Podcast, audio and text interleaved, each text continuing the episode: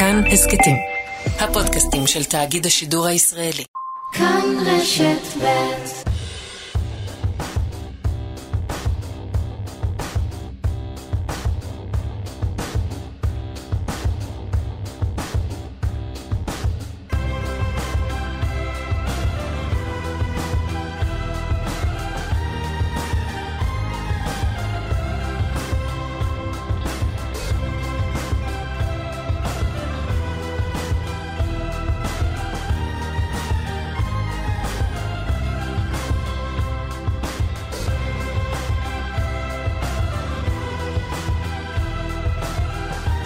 מואב ורדי, בוקר טוב. בוקר טוב קלמן, מה שלומך? בסדר, אה, אני רוצה לשתף אותך באיזה הרהור שעבר בי הבוקר. מהמם. אה, ראיתי בזמן האחרון איזושהי סדרה אה, על אה, על ה-FBI.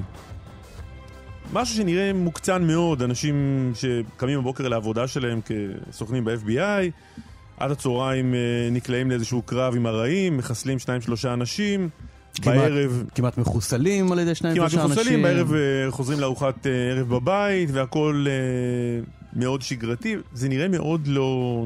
אין דבר כזה, לפחות לא בעולם שאני מכיר.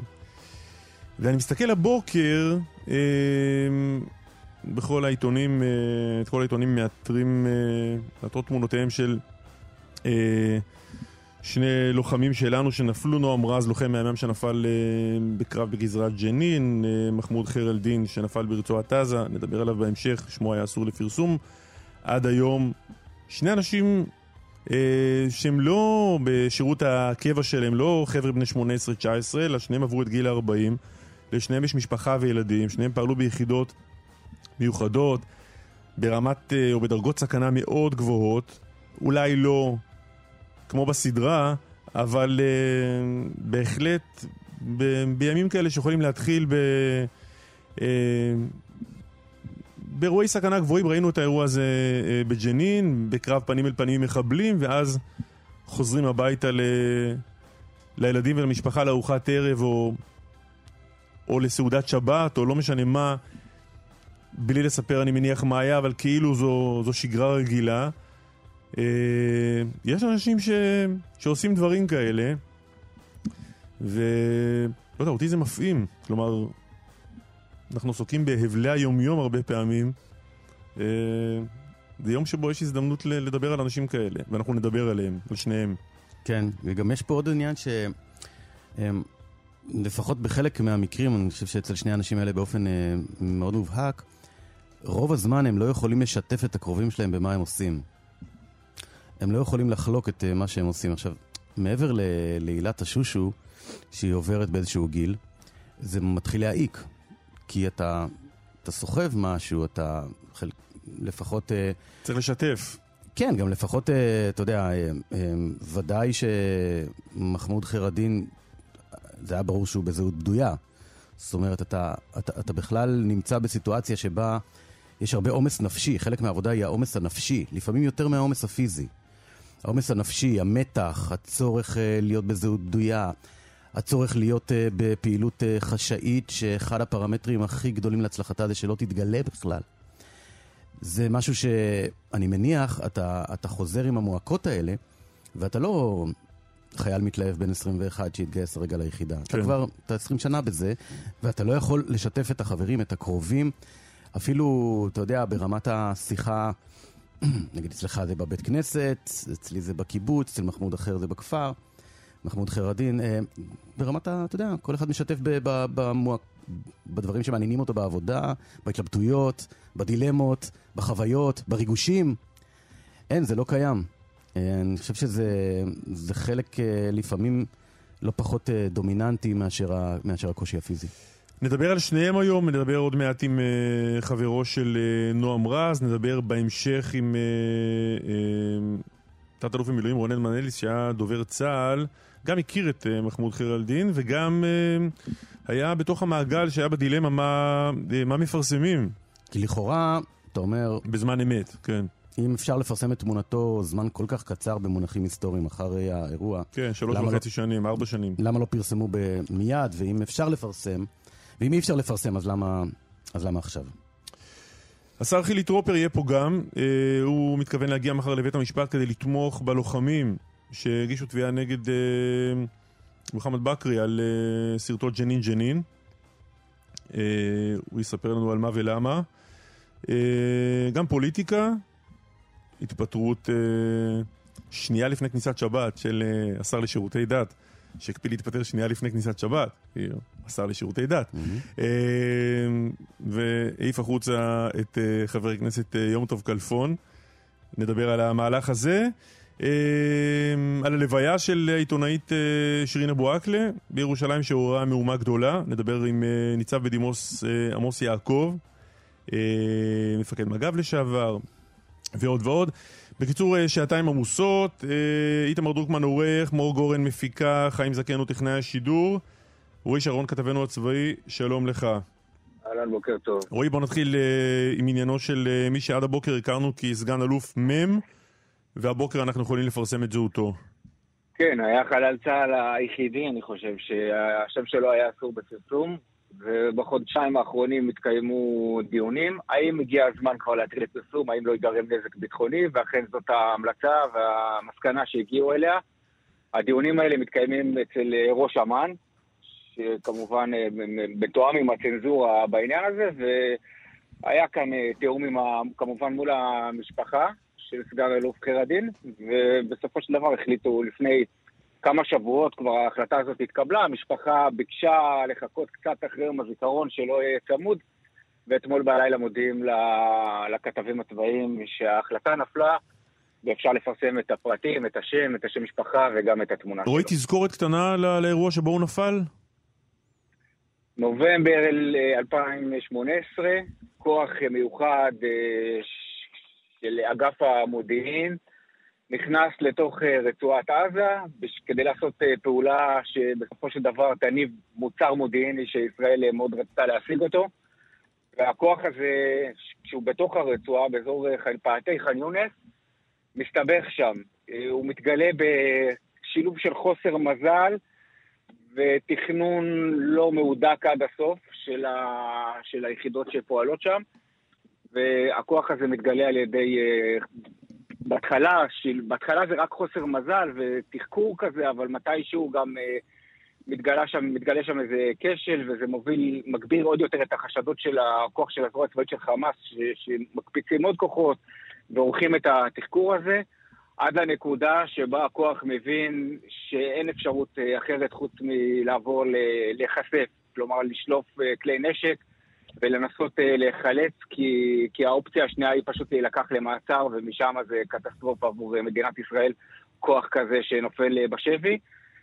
ובמהלך חילופי האש, זה לא, זה לא חילופי האש, זה הכוח, הכוח, אותו כוח מיוחד, פותח באש, מצליח להרוג שבעה אנשי חמאס, והאש, כתוצאה מהאש שנפתחת לאותם, לאותם, לעבר אותם אנשי חמאס, נהרג אה, בטעות כמובן גם סגן אלוף מחמוד, אה, שהיום אנחנו רק יכולים לפרסם את הזהות שלו, ובאותו שלב גם אה, מתבצע חילוץ, שגם הוא אה, מניב בצידו כמה צל"שים, חילוץ אה, מאוד אה, אמיץ של יחידת 669 עם טייסי חיל האוויר, מכונאים מוטסים.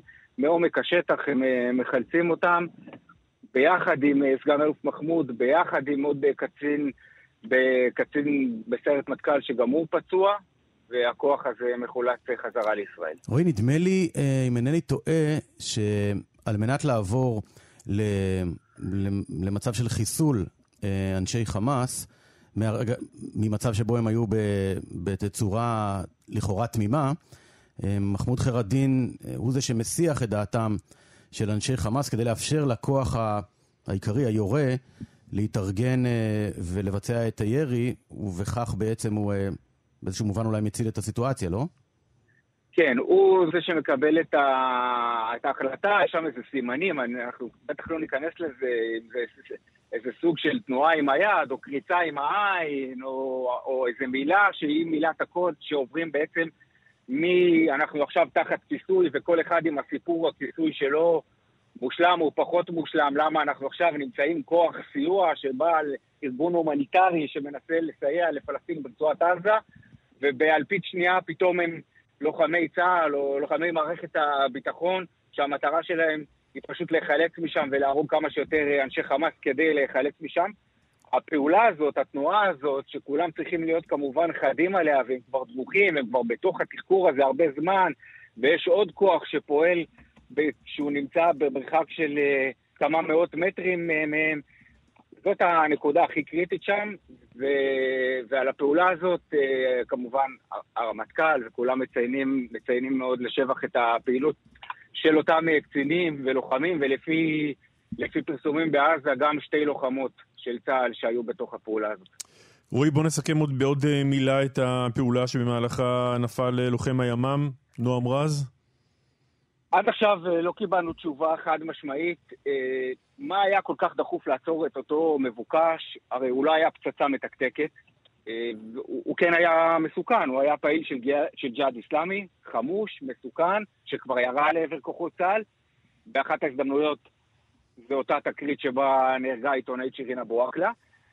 וכשיש, הוא כן היה יעד למעצר, אבל לא יעד התרעתי במובן כזה שאם עכשיו לא עוצרים אותו חי, אז יש פה תשתית שאוי ואבוי לנו. ולכן זה מציב שוב את ה... מעלה פה סימן שאלה, למה, אם הוא לא פצצה, אם הוא כן פצצה מתקתקת, אז האם היה אפשר אה, לחסל אותו מהאוויר? ואם הוא לא פצצה מתקתקת, האם ככל שהפעולה שם נמשכת והיא התארכה באמת שלוש וחצי שעות, שהכוחות שם נמצאים בין מחנה הפליטים ג'ני לכפר בורקין, ומערכת הביטחון יודעת, כוחות הימ"מ וצה"ל והמח"ט ומפקד האוגדה, כולם יודעים שהמבוקש הזה נמצא בתוך הבית. האם היה נכון באיזשהו שלב או לעבור לסיכול, לחיסול מהאוויר, או אם הוא לא, אם הוא לא מצדיק חיסול מהאוויר, אז האם היה אפשר לקפל את הכוחות ולחזור בהזדמנות אחרת כדי לבצע את המעצר הזה, כי בסופו של דבר, כמו שאמר לנו אה, בכיר בצה"ל ביום שישי, האש שנורתה מצד אה, פלסטינים לעבר הכוחות, הוא אמר לנו, אני לא, אני לא נתקלתי בכזאת אש 20 שנה בשטחי יהודה ושומרון. זה היה ירי בלתי פוסק, אלפי כדורים, כשבאותו זמן זה לא רק הכוח שפועל על הבית, הרי בסופו של דבר המבוקש כן נכנע והסגיר את. כן. זה הרבה כוחות שנמצאים בפאתים לא. וסוגרים על הבית, ו- ומהאש הזאת, כדור אחד ממרחק של 250 מטר פוגע, נכנס לתפר הזה בשכפ"ץ, בהיותו אפוד מגן, באזור של בית השחי, שזאת נקודת תורפה של שכפ"צים, ומביא לצערנו את התוצאה הקשה של לוחם ימ"מ הרוג. רועי שרון, כתבנו הצבאי, תודה לך. תודה. יוסי רבי הוא שכנו של אה, לוחם הימ"מ אה, נועם רז ביישוב קידה שבבנימין. יוסי, שלום. שלום. שלום רב. שתף אותנו קצת בא... באווירה ביישוב בסוף השבוע. אה, אווירה קשה של איבוד של חבר יקר, איש אה, צנוע, איש טוב, אה, עובד אדמה.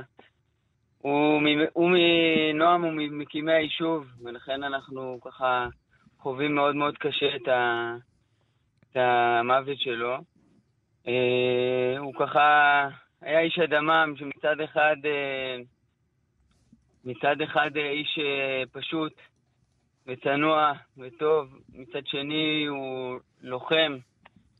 לוחם שלחם בגבורה למען עם ישראל, הוא עם כל ה... בתוך, אה, מתוך פשטות, מתוך צניעות, הוא תמיד היה... תמיד היה חוזר מכל מיני פעילויות, הוא לעולם לא סיפר אה, כמובן שום דבר. זהו, אז כמה ידעתם על מה שהוא עושה ביום-יום שלו? אה, ידע, ידענו שהוא נמצא בפעילויות. גם יש פה הרבה, הרבה אנשי צבא שגרים ביישוב. אה, אבל הוא לעולם אה, לא היה מוכן להוציא מילה על מה שהוא עשה. לא איפה ועל מה שהיה. אמרת עובד אדמה, נדמה לי שלהיות לוחם בימ"מ זה עבודה ב... במשרה מלאה, איפה זה נכנס? זה המיוחדות של אה, נועם. הוא היה מגיע פה את הימים המעטים ש... שהיה לו בבית. הוא היה רץ ל... היה לו כאן כרם זיתים שהוא הקים לפני 15 שנה, שהוא נטע.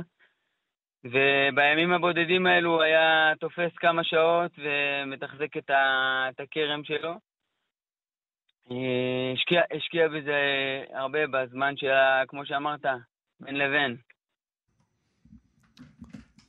כן, אה, אה, השאיר אחריו שישה ילדים, נכון? נכון. בהיכרות שלך איתו, מה הוא בכל זאת סיפר על, ה, על השירות, לא על, ה, לא על הפעילות שעליה אי אפשר לדבר אולי, אבל איך הוא ראה את השירות, איך הוא ראה את העבודה שהוא עושה, גם בהיבטים אולי, הם, אתה יודע, הם, לא רק של ערכים, אלא של עניין, של, הם, של סיפוק אפילו. תראה, הוא, הוא, היה, הוא, הוא היה לוחם אה, למען עם ישראל. זה, זה האיש, היינו, על זה היינו כן מדברים. הוא לא, הוא לא איש שאוהב אה, מלחמות. הוא לא אוהב, הוא לא אוהב את, ה, את העניין של, ה, של הקרב. הוא בא אה, בצניעות ובהרבה ענווה להילחם למען עם ישראל. לשמור על, ה, לשמור על המדינה שהוא כל כך אהב. הוא אף פעם לא התלונן, עם כל הקשיים שהיו, עם כל המורכבויות שיש לנו. הוא תמיד המשיך את הקו שלו, והוא ידע, הוא, הוא ידע לאן הוא הולך, הוא ידע, הוא, זה יצא אצלו מתוך באמת עומק פנימי של מה שנקרא עוז וענווה, מתוך הרבה מאוד ענווה, אבל עם הרבה מאוד עוז אה, להילחם למען עם ישראל. תשמע, אה, יש הרבה אנשים שעובדים למען עם ישראל, לא רבים הולכים לעבודה בבוקר כשהם יודעים שאולי הם לא יחזרו. אה, אנשי הצבא, ודאי היחידות המיוחדות הם כאלה. היה, זה דובר, זה היה באוויר, שזה עבודה עם סיכון, שאפשר אולי לא לחזור ממנה. בשיחות ביניכם, בשיחות ב, ביישוב, בשיחות עם המשפחה. זה, זה משהו שהיה נוכח? כמובן. תראה, אני ישבתי אצלו בדיוק לפני, אה, לפני פחות מחודש. ישבנו ודיברנו על זה, תראה, הוא, הוא בן 47, איש mm-hmm. קבע המון המון המון שנים. ואתה אומר לעצמך, איש כזה ש... איש כזה שכל כך הרבה שנים, אה, כל כך הרבה שנים בקבע, נו, מתי, אה, מתי קצת יוצאים לפנסיה, או קצת לעשות דברים יותר רגועים? אה, והוא אמר, אני, הוא אמר, אני, אני, כמובן שאנחנו מכירים את ה... יודעים וחיים את הסיכון, הסיכון הזה הוא יומיומי. אתה כל יום יוצא לפעילות שאתה יודע שייתכן ולא תחזור ממנה. מה, אבל... מה הוא אמר על זה? איך הוא, איך הוא, באיזה אופן נתן לזה ביטוי בשיחות ביניכם? תראה, הוא, הוא לא... אנחנו ידענו שזה היה קיים כל הזמן באוויר. אבל, אה, אבל זה לא...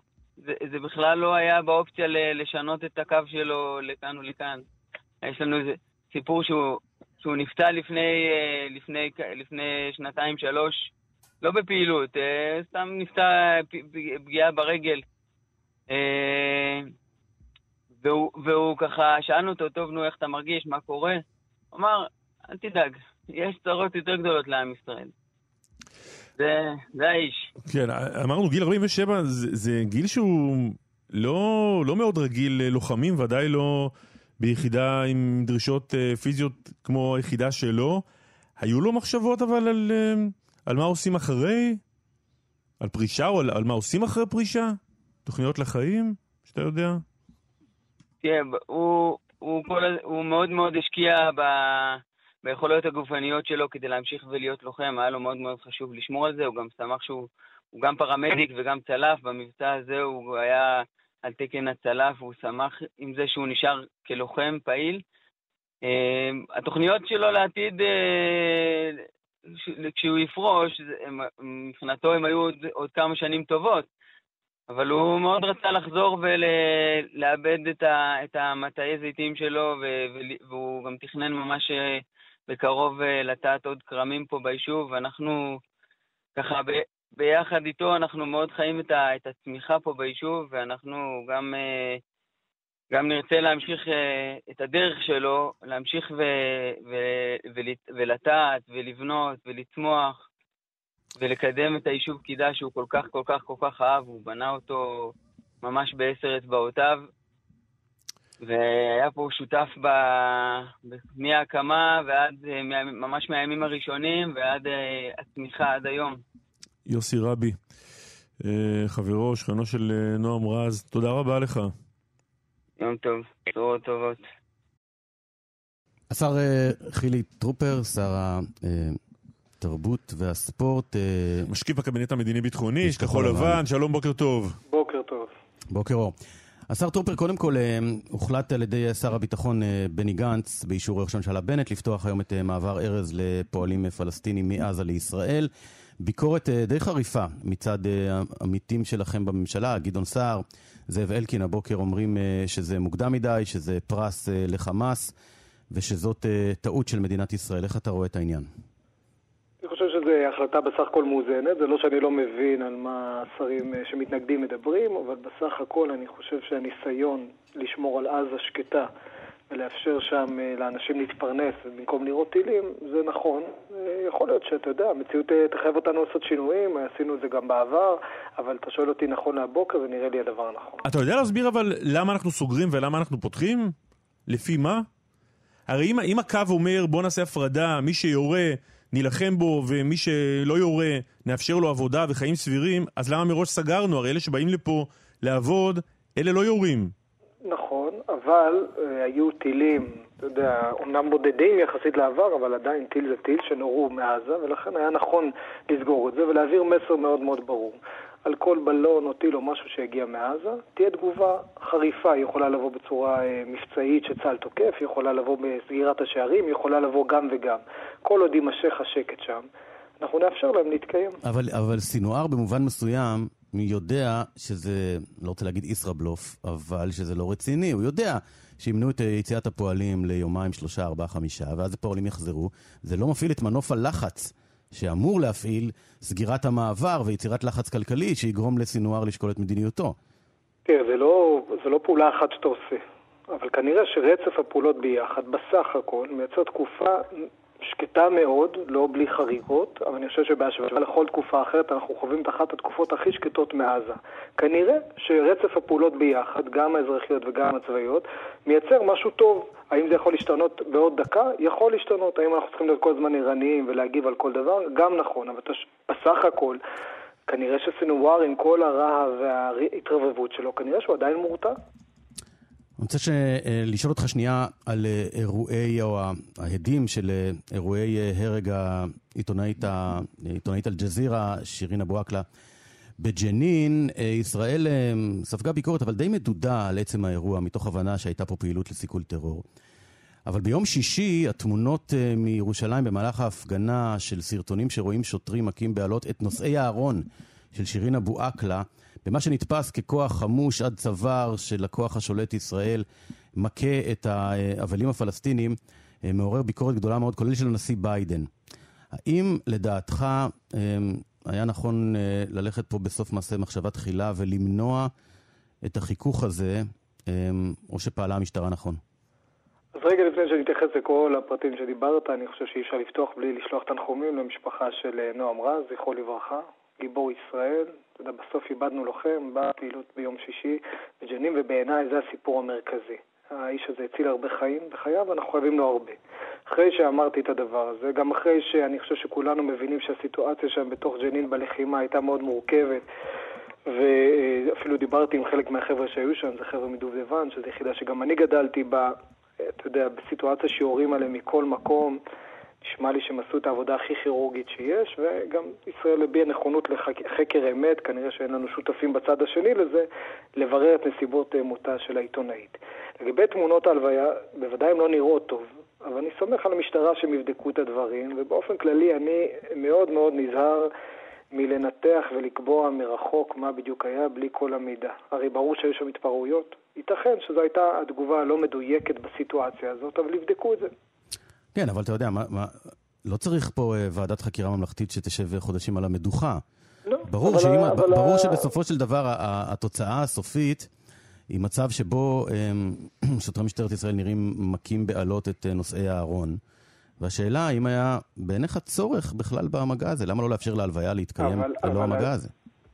המטרה הייתה, והיה שם סיכום מוקדם משפחה, לאפשר בוודאי להלוויה להתקיים כמו שצריך. החלו שם התפרעויות, אני לא חושב שעל זה יש מחלוקת. יש עכשיו שאלה לגבי עוצמת התגובה, אבל אני אומר לך בכנות, אני באופן טבעי ובאינסטינקט שלי נזהר מלגדף ולרדת על שוטרי ולוחמי צה"ל שכל היום עובדים קשה כל הלילה, לשבת לי בחדר ולהגיד מפה זה נראה לא טוב, מפה זה כן נראה טוב. עכשיו, זה לא אומר שאתה צריך לבדוק טוב טוב את הדברים, ואם היו שם כשלים לתקן. לא מדובר על ועדת חקירה ממלכתית, המשטרה תבדוק את עצמה, השר לביטחון פנים נתן כבר הנחיה כזו, יבדקו, ואם היו שם טעויות, יתקנו אותן. אבל אני רוצה לשים אותן בקונטקסט. חבר'ה, רצינו שהלוויה תתקיים כמו שצריך. מישהו שם התחיל להתפרע. עכשיו, האם התגובה הייתה מדויקת או לא, ייבדק. אז אתה בעד אה, קיומה של ועדת בדיקה. לא יודע אם ועדת בדיקה, יש חקירה, המשטרה זה גוף שיודע לתחקר, שיבדוק את, ה... יבדוק את העניינים, השר לביטחון פנים אה, יבדוק את המסקנות ויתקנו אם צריך לתקן. תגיד, בעיניך צריך לאפשר לוויה כזו ב- בליבה של ירושלים, מעל חומות העיר העתיקה, עם דגלי אש, עפים קריאות אה, בדם ואש נפדה אותך שירין? צריך לאפשר את ההלוויה. עכשיו, אני מניח שאתה יודע, קלמן, שברגע שההלוויה מתחילה, אני לא יכול למנוע ממישהו לשיר שיר, גם אם הוא נורא קשה לי וכואב לי. לא, אחרי, אחרי מה שראינו יום, יומיים קודם, בהכנות לקראת הלוויה הזו, זה לא היה מאוד מפתיע. ואני גם מניח שלא כל פלסטיני שמבקש לקיים לוויה לבן משפחתו במקום הזה, ליד שער יפו, בהיקף כזה, מקבל אישור לזה. יש, תראה, לא הייתי, אני אומר לך בכנות, לא הייתי בחדר שבו התקבלו החלטות, האם לקיים, כמה לקיים וכולי. אני חושב שבסוף יש פה גם אירוע בעל משמעויות בינלאומיות, וניסו לעשות את הדבר הכי- נבון שיש. אני לא חושב שלמנוע הלוויה היה משרת משהו, ועכשיו התקיימה הלוויה. היו שם חבורה שהתפרעה. אגב, לא מעט מהאנשים אומרים שבניגוד למה שהמשפחה רצתה, המשפחה רצתה כנראה שזה יהיה אחרת. כמו הרבה אירועים בחודשים האחרונים, באים גורמים קיצוניים, מלבים את האש, רוכבים על הגל הזה. המשטרה עשתה את מיטב יכולתה, ויכול מאוד להיות שהיו שם טעויות. אני לא אומר שהכל בטוח היה נקי, אבל אני יודע שיש לנו משטרה אחת ויש לנו צבא אחת, ואני לא מאלה שחושב שעכשיו המטרה של כולנו היא כל היום להגיד כמה הם גרועים וכמה זה. האנשים האלה מסכנים את החיים שלהם, ספציפית גם באזור הזה כבר שבועות ארוכים, לא רואים בית, עושים הכל כדי לשמור על הסטטוס קוו, כדי גם לאפשר למוסלמים המתונים להתפלל וגם לאפשר ליהודים להתפלל, וכולם לקיים אורח חיים. יש חבורה אה, מסוכנת שמתפרעת, מתמודדים מולה, ואם צריך לתקן משהו בהתמודדות מולה, יתקנו. מחר אה, צפוי בית המשפט העליון לדון בערעור של מוחמד בכרי על ההחלטה של אה, בית המשפט המחוזי לפסול את הקרנת הסרט שלו ג'נין ג'נין ועל החיוב שלו בתשלום פיצוי לקצין שנלחם שם אה, בחומת מגן על הוצאת דיבה. אתה החלטת לבוא פיזית להיות בדיון הזה, כי מה? תראה, אני מלווה את החבורה הזו כבר הרבה זמן, וצריך לזכור שבית המשפט המחוזי כבר הכריע לפני קצת יותר משנה שמדובר בסרט שהוא מבחינת הוצאת דיבה. ובכרי חויב לשלם פיצוי ללוחמים, הוא כמובן לא עשה את זה, והסרט נפסל להקרנה. ומחר בכרי מערער על ההחלטה הזו, וכשמתייצבים מצד אחד לוחמי צה"ל, שאנחנו שלחנו אותם שם לקרב בג'נין, אני אגב בחומת מגן נלחמתי לא רחוק מהם, והם עשו הכל כדי להימנע מפגיעה חפים פשע. נהרגו שם 23 לוחמים שלנו. זה מצד אחד, ומצד שני עומד בכרי, שמוציא דיבתם, ופשוט מפיץ שקרים, פשוטו כמשמעו. אני לא יושב על הגדר, אני לא מהאו"ם. אני בצד של הלוחמים האלה, ואני הולך לתמוך בהם מחר. אני חושב שזו אמירה חשובה שלנו כממשלה וכחברה, לא להשאיר את החבר'ה האלה לבד. הם עשו הכל כדי להימנע מפגיעה חפים פשע, כולל בסיכון חייהם. מישהו במשך שנים מוציא דיבתם, ואני בצד שלהם. אתה תומך גם בהחלטה לפסול את הסרט להקרנה? כן. כן, ואני מקווה שבג"ץ יאשר את החלטת בית המשפט המחוזי, כן? אנחנו לא בחלל הריק. הרי גם שופט בית המשפט העליון לשעבר, מישל חשין, זכרו לברכה, הוא, הוא אמר, שלחנו למלחמה את ילדינו, את נכדינו ואת חברינו. וזו הכרת הטובה שהחברה בישראל מכירה להם. אני מניח שמכיוון שאתה שר התרבות וממונה על תחום הקולנוע ועל תחום היצירה, יהיה מי שיגיד לך שאתה תומך פה בפגיעה בחופש הביטוי. מי שרוצה לתבוע, שיתבע, ואם זוכה, זוכה. אז אני אגיד אבל לאסור סרט להקרנה זה משהו אחר. נכון, זה מקרה קיצוני, שנשמר למקרים קיצוניים. הרי שוק הרעיונות והדעות יכול להחזיק הרבה אפשרויות, ואני, אתה, אתה מכיר את עמדתי הבסיסית, אני מאוד מאוד משתדל לאפשר כל דעה, גם אם נורא נורא מעצבנת. אבל בסרט הזה אין ניסיון להציג דעה. יש לי יומרה לקבוע עובדה, אלא שהיא לא הייתה ולא נבראה. ובסוף מכלול שקרים כזה, שתחת הכסות של ערך חופש הביטוי, דווקא שוחק את ערך חופש הביטוי. הרי ש, כש, כשהוא מוצ... אומר שחיילי צה"ל רמסו בטנקים תושבים במחנה הפליטים, שהושכבו כאילו לכאורה מתחת לשרשראות, אלה שלא נכנסו בכלל טנקים למחנה. אגב, הם לא נכנסו כדי שלא לפגוע בחפים מפשע בסמטאות הצרות. כשיש שם מנהל בית חולים של אז, בג'נין, טוען שהפגזנו את בית החולים. ואני יודע שישראל לא הפגיזה בארטילריית המקום, ובית החולים עדיין עומד על כנו, אבל השקר נמשך, אז אני לא שותק. וחופש הביטוי זה לא איזו הרשאה עכשיו, איזה מין צ'ק חופשי כזה לשקר, לסלף ולהעליל. יש איזה רגע שבו אתה מעמיד גבול ואומר, גם לחופש הביטוי, במקרי קצה, צריך להיות גבול, זה בדיוק המקרה הזה.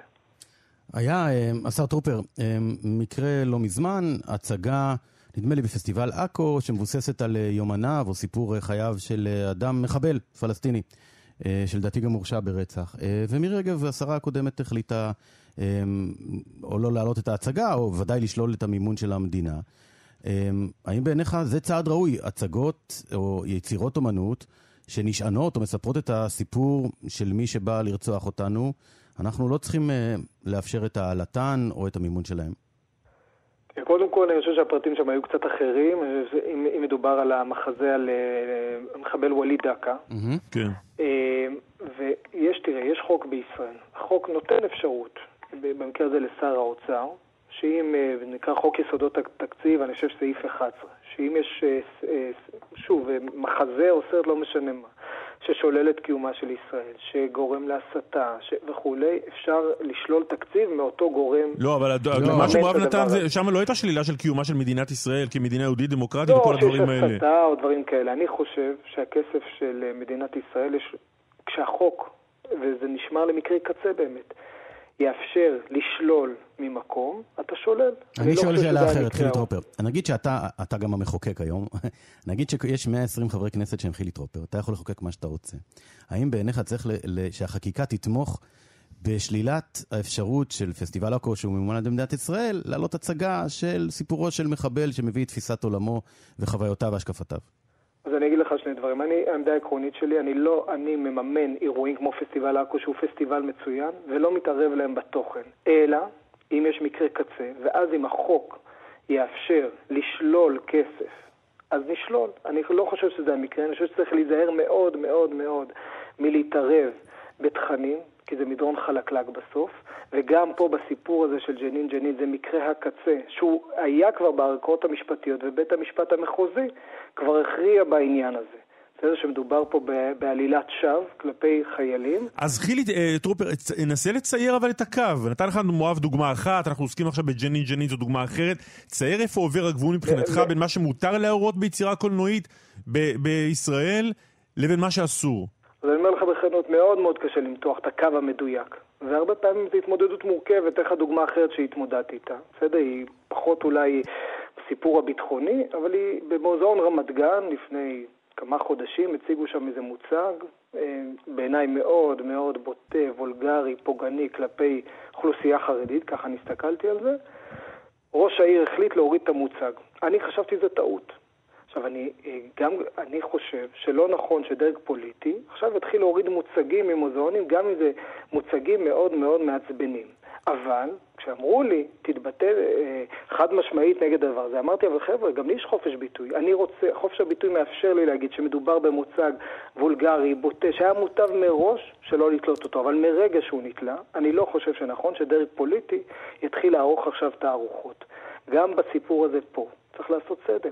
זה לוחמים ומשפחות שכולות שאיבדו שם את הבנים שלהם, שכבר עשרים שנה נלחמים נגד מישהו שמוציא את דיבתם. הם הלכו בכל הערכאות המשפטיות, ואני חושב שברמה הערכית, טוב שבמקרה הזה שר בממשלה יתייצב לצידם, אבל ההחלטה בסוף תהיה של בית המשפט. בחזרה, בחזרה לסיפור הקודם, כי הוא יותר קשה, חילי טרופר.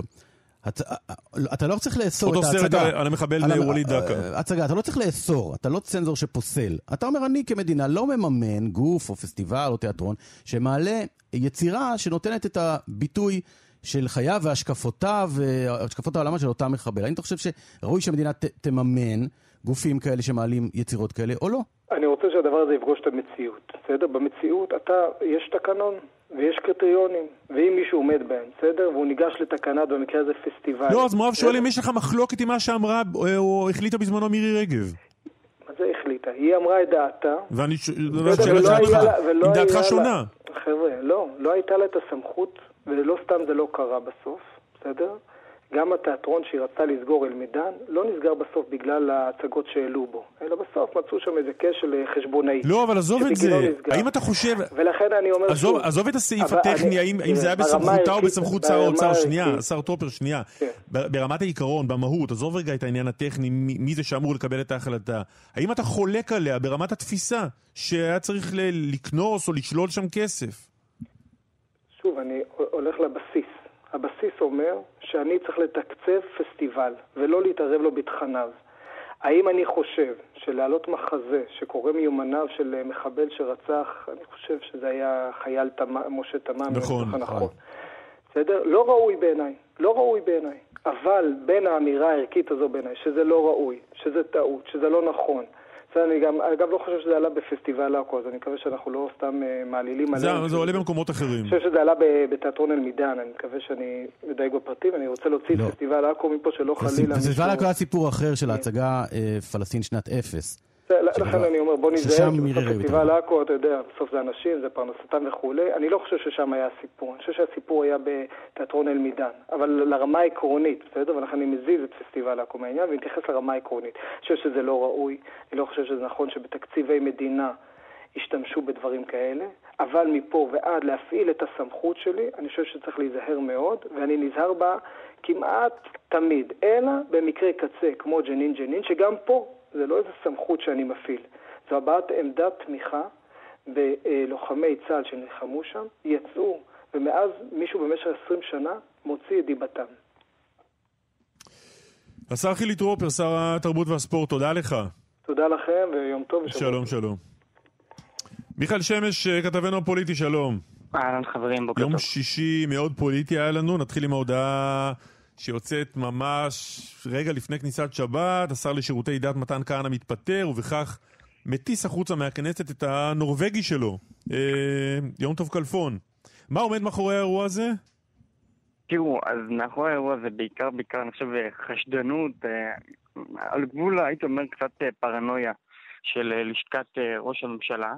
בסוף מדובר על חבר כנסת אה, נורבגי, ומה שהוביל למהלך הזה בסופו של דבר אה, אה, היעדרות של אה, קלפון מהצבעה אחת, או מהצבעות ממש ממש מסוימות, שהיה לו אליהן התנגדות אידיאולוגית, אבל בסך הכל, חברים, אני חושב שקלפון, ואני חושב, אמר את זה מעל כל במה, מתכוון להיות נאמן מאוד לבנט. זהו, הוא צריך להגיד שהוא לא, הוא לא, לא נשמע עד היום כמו מי שהולך לפרוש, הוא היה אחד מחייליו הנאמנים של ראש הממשלה, לא?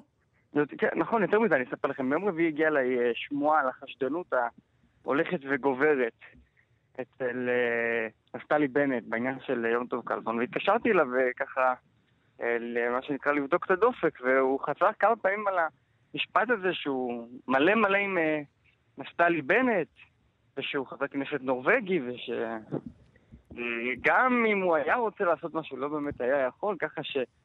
הוא uh, די uh, היה, לפחות בדברים שהוא אמר, בהרבה מאוד מקומות מלא מלא מוסטלי בנט, זה לא עזר לו. מהרגע שבלשכת ראש הממשלה החליטו להתאפס עליו, uh, היה ברור שהדבר הזה נגמר, ובאמת ביום חמישי הוא מזומן ללשכה של בנט, בנט אומר לו, הסיפור, החלטתי בעצם להוציא אותך מהכנסת. כלפון, מה שנקרא, בצר לו, מבקש כמה שעות להודיע למשפחה, חברים, להמתין עם זה קצת. הוא מקבל, ובאמת לקראת שבת יוצאת ההודעה הזאת.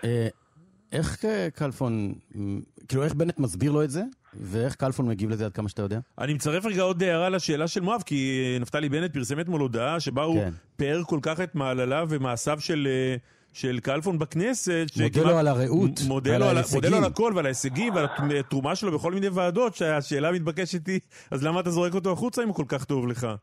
כן, מי האדם שהעז אה, לזרוק חבר כנסת אה, פרלמנטר כל כך מצטיין?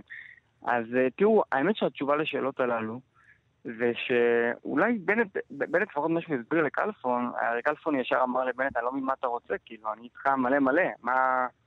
מה... בשביל מה אתה קורא לי אליך? אז התשובה של בנט הייתה, אני רוצה לחזק את הקואליציה, אני רוצה אה, לעשות מהלך שבעצם יחזק את הנוכחות של ימינה בכנסת, אה, אולי מתן כהנא קצת יותר דומיננטי, אולי הוא... אה, יותר, אה, אה, לא, יותר יהיה חזק בהצבעות, אין לו בעיה עם שום הצבעה כנראה, הוא מתכוון להיות מלא מלא מלא עם הקואליציה. דברים מהסוג הזה, אני מניח שכלפון בסופו של דבר היה בעיקר בהלם, אגב גם מקורביו אומרים שהוא בעיקר בעיקר לוקח זמן לעכל את ההודעה הזאת, ומה שבנט עושה באמת מאז, מאז ההודעה זה לנסות למרוח את מתן כהנא בדבש ובהבטחות הוא uh, רמז לו שיש uh, סיכוי לא מבוטל שהוא יקבל תפקיד, הוא רמז לו שלא uh, בטוח שהוא סיים את uh, תפקידו בכנסת, כי יכול מאוד להיות שאביר קארה יוצא להתפטר אה, ב- כדי להכניס אותו, ורמז לו שבקיצור, הסיפור עדיין לא נגמר, כך, שחבר, אה, כך שכלפון יסכים אה, להיות בשקט, לא יעשה בעיות יותר מדי, לא יתראיין, לא יתקוף. ראינו גם את הציוץ המאוד מפרגן, הוא אפילו הוזמן לישיבת הסיעה ביום שני, ישיבת הסיעה של מפלגת ימינה. אה, יש בזה אולי אפילו קצת לעג כן. לרש, אבל בלשכת בעין חשבו שזה דבר שיסייע לפייס תגיד. מיכאל, לו אתה, לו, אתה, לו אתה היועץ הפוליטי של בנט, אתה יכול להבינו, אתה יודע, הרי עידית סילמן, אנחנו כבר אחרי אירוע סילמן. זאת אומרת, ברור שהיורש הבא, הפורש הבא, העורק הבא, לא ייתן סימנים מקדימים שלא טוב לו וקשה לו והוא לא יכול לבלוע ופה פה פה פה פה. לא נכון, אתה יודע, מקיאווליסטית כזה מבחינת בנט להגיד, אני לא לוקח שום סיכון. תראה, אני, חושב ש... אני שוב, אני לא יועץ פוליטי ולא זה, אבל סתם, אני, אני חושב שהאירוע הזה הוא זעזוע נוסף בתוך הקואליציה. אומנם אני מניח שבנט חושב שהדבר הזה יתפרש בתוך המפלגה שלו כאקט מנהיגותי וכאקט אה, שמשדר עוצמה, אבל בסוף בסוף צריך להגיד שעוד אה, בן אדם ממורמר ועוד בן אדם אה, כועס, בן אדם שהיה בתוך המפלגה עד לפני רגע, זה לא בהכרח דבר חיובי. אני חושב שבנט מבין את זה, הוא מנסה למזער נזקים, לא בטוח שזה... תגיד, היו, היו הרבה שמועות ודיבורים על זה שההדחה של יום טוב כלפון באה בעקבות דרישה של מנסור עבאס, בגלל שיום טוב כלפון אה, עולה להר הבית, ו... ואפילו לא מתבייש בזה. תראה, מנסור עבאס אה, טוען שזה לא קשור אליו. אני לא ביקשתי, לא, לא הייתה לי שום דרישה בנושא הזה, אבל אה, בסוף, אה, ללא ספק, אחד הדברים שגרם אה, להסתכלות אולי על אה, כלפון כבעייתי בתוך הקואליציה, זאת אותה עלייה ביום העצמאות, ככה ביום הראשון שבעצם הר הבית נפתח, והייתה מתיחות מאוד גדולה, וכולם הסתכלו מה קורה שם וראו אותו עולה ומצטלם ודברים מסוג הזה, אז הדבר הזה ככה, איך לומר, לא שיפר את מעמדו. מיכאל, רגע לפני ההודעה של אה, מתן כהנא מגיעה ההודעה של שמרית מאיר, היועצת המדינית ואולי הדמות הבכירה הקרובה ביותר לבנט בלשכתו, שהיא אה, מתפטרת. אה, כשברקע היא אומרת זה מסיבות אישיות, אבל ברקע, מה, זה מאבקי כוח בלשכה, זה עניין אידיאולוגי שהיא משכה שמאלה, ולבנט זה הפסיק להיראות? ברקע אני חושב, אה, בראש ובראשונה, לשכה לא מתפקדת אה, של אה, נפתלי בנט, לשכה שבשבועות האחרונים נקלעה לסחרור מטורף, קרבות אגו מאוד גדולים, ובעיקר בעיקר, בעיקר הייתי קורא לזה קרב סכינים בין שני מחנות, שבסופו של יום אילץ את אה, בנט להכריע עם, אה, עם מי הוא אה, נמצא ועם מי הוא לא נמצא. אתם יודעים, שמרית פאר פרשה, אבל סביר להניח שהיא לא פרשה סתם, היא פרשה כי הבינה שכבר אין לה את אותו גיבוש שהיה לה, שנפתלי בנט מעדיף עכשיו לחזק כוחות אחרים בלשכה, את ראש הסגל שלו, טל גנצבי. לשמרית מאיר אין נורבגי. נכון? מה? לשמרית מאיר, היועצת המד- המדינית, אין נורבגי. נכון, היא לא בדיוק נורבגית, היא סיפור קצת אחר שם, אבל אה, בכל מקרה בנט רוצה להתקרב גם לחברי הכנסת שלו, איילת שקד שלו הסתדרה איתה, אה, ניר אורבך שתקף אותה לא פעם, ככה שהוא מעדיף כרגע לבחור ב... באנשים הפוליטיים שהולכים איתו הרבה מאוד שנים, וזה, אני חושב, מה שעומד מאחורי לא המהלך. בלתי מעניין שם. מיכאל שמש, תודה רבה. תודה לכם שבועות. להתראות. חזרנו מואב אה, לשעה השנייה, עוד מעט נדבר אה, על אה, סגן אלוף מחמוד חיר-א-דין שהבוקר הותרה לפרסום זהותו, שמו, תמונתו.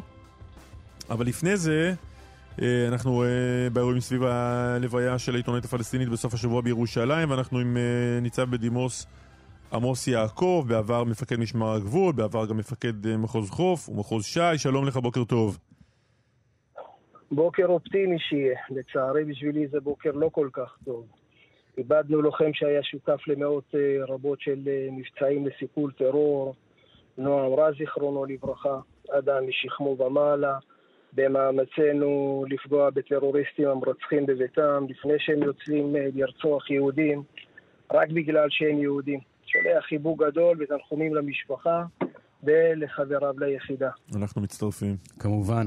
אה, ניצב בדימוס אה, יעקב, אה, יום שישי, הלווייתה של שירין אבו עקלה בירושלים, תמונות של שוטרים מכים באלות את נושאי הארון, הארון של אבו עקלה. מה חשבת על האירוע ועל התמונות? אני חושב שצריך להתחיל קודם כל בטיפול בכל האירוע, אירוע המותה של העיתונאי. צריך לזכור, היה באזור לחימה וידע את הסכנות הטמונות בכך. מבחינתי הוא היה לא נכון מלכתחילה. אנחנו יודעים שיש מסע הסתה אנטישמי. לא הבנתי מה היה לא נכון, לא הבנתי מה היה לא נכון. אני אגיד לך איך אה, זה... ואני אומר, אנחנו מכירים ויודעים על כל המסע האנטישמי והאנטי-ישראלי וכוונות של החמאס והרשות להבעיר את האזור, ואנחנו אה, לדעתי נפלנו כפרי אה, בשל ליד התעמולה הפלסטינית. היינו צריכים לומר בפשטות שצר לנו על מותה של העיתונאית ובטוחים שלוחמינו לא פגעו בה, ובטח ש... עמוס יעקב? עמוס יעקב כנראה עבר לדיבורית, והדיבורית אה, לא עברה איתו. עמוס יעקב איתנו? תכף ישוב.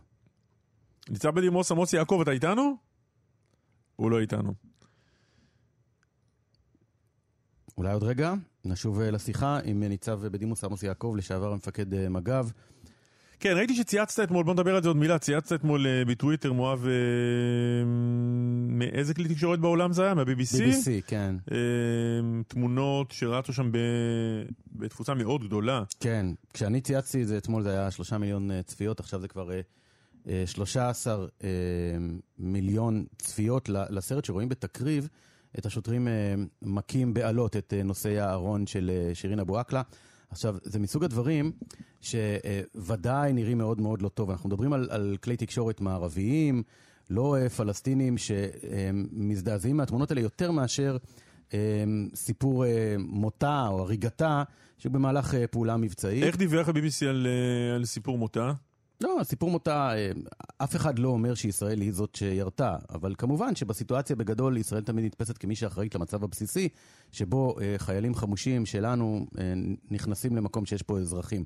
נדמה לי שהנזק בתמונות הלוויה של אבו עקלה ביום שישי גדול יותר מהנזק אה, במותה מבחינת איך שישראל נתפסת באירוע, כי כאן זה החלטה. מה זה נזק? תגדיר מה זה נזק. אני אגיד לך מה זה נזק. תראה, בוא נחלק את זה לשתיים. משפטית, בינלאומי, דין בינלאומי, אין פה איזה גולדסטון 2 באופק, בסדר? בית הדין הפלילי בין, להאג לא יתבע על דבר כזה, הנזק יותר הוא בשחיקת הלגיטימציה שלך בדעת הקהל. אתה לא פועל בחלל ריק, אתה חלק מהקהילה הבינלאומית.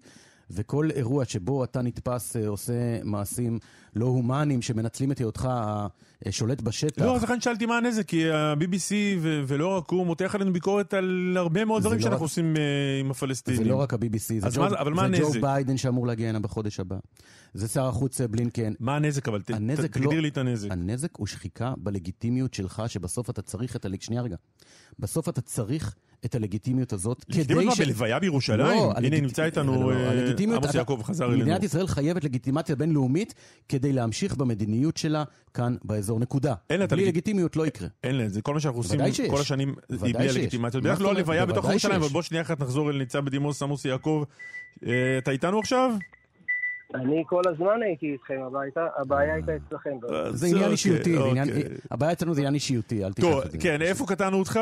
התחלת לדבר על האירוע עצמו. על האירוע עצמו אני אומר שוב, בעיניי, כן, כל האירוע, הטיפול באירוע, במותה של העיתונאית, צריך לזכור שהיא הייתה באזור לחימה וידעה את הסכנות שטמונות בכך. היה לא נכון מלכתחילה. אנחנו יודעים שיש מסע הסתה אנטישמי ואנטי-ישראלי, וכל הכוונה של החמאס והרשות להבעיר את המזרח התיכון, ואנחנו נפלנו כפרי בשל. ליד התעמולה הפלסטינית. זה, אתה מדבר... אם אתה שואל אותי, אני, אני הייתי עושה את זה בפשטות. היינו צריכים לומר שצר לנו על מותה של העיתונאית, ובטוחים שלוחמינו לא פגעו בה, ובטח שלא הייתה כוונה לפגוע בה בכוונה. גם אם בתחקיר משותף יתברר שהיא נפגעה בשוגג מאש כוחותינו. אבל ניצב בדימוס עמוס יעקב, זה האירוע הראשון, אנחנו, נדמה לי, קצת, קצת אחריו. השאלה היא עכשיו על, על התמונות מה, מהלוויה, שהיא כבר הפרק ב' של האירוע הזה. הלוויה, כמו שאמרת, שם הייתה מעורבת המשטרה. והיא ההמשך, כן. המשטרה מעורבת אה, בהרבה דברים, אה, כי זה תפקידה. ההלוויה ומה שקרה בהלוויה היה בניגוד גמור למה שסוכם עם המשפחה של העיתונאית, והסיכום היה לאפשר הלוויה מכובדת שתכבד אותה ואת זכרה. וארגוני הטרור כמובן בחרו להמשיך ולנצל את האירוע למטרות שלהם, לזרוק אבנים, ברזלים על השוטרים, רואים את זה גם בסרטים, והשוטרים נאלצו להגיב אה, באלימות נאלצו להגיב לאלימות הקשה שהייתה אה, נגדם. בחוכמה שבדיעבד ואחרי תחקיר מבצעי, אני מאמין שיופקו הלקחים, כמו בכל אה, אירוע. וייתכן שאופן התגובה בסיטואציה כזאת או אחרת היה צריך להיעשות אחרת, אבל שוב, זה בחוכמה שבדיעבד ולא בלהט האירועים.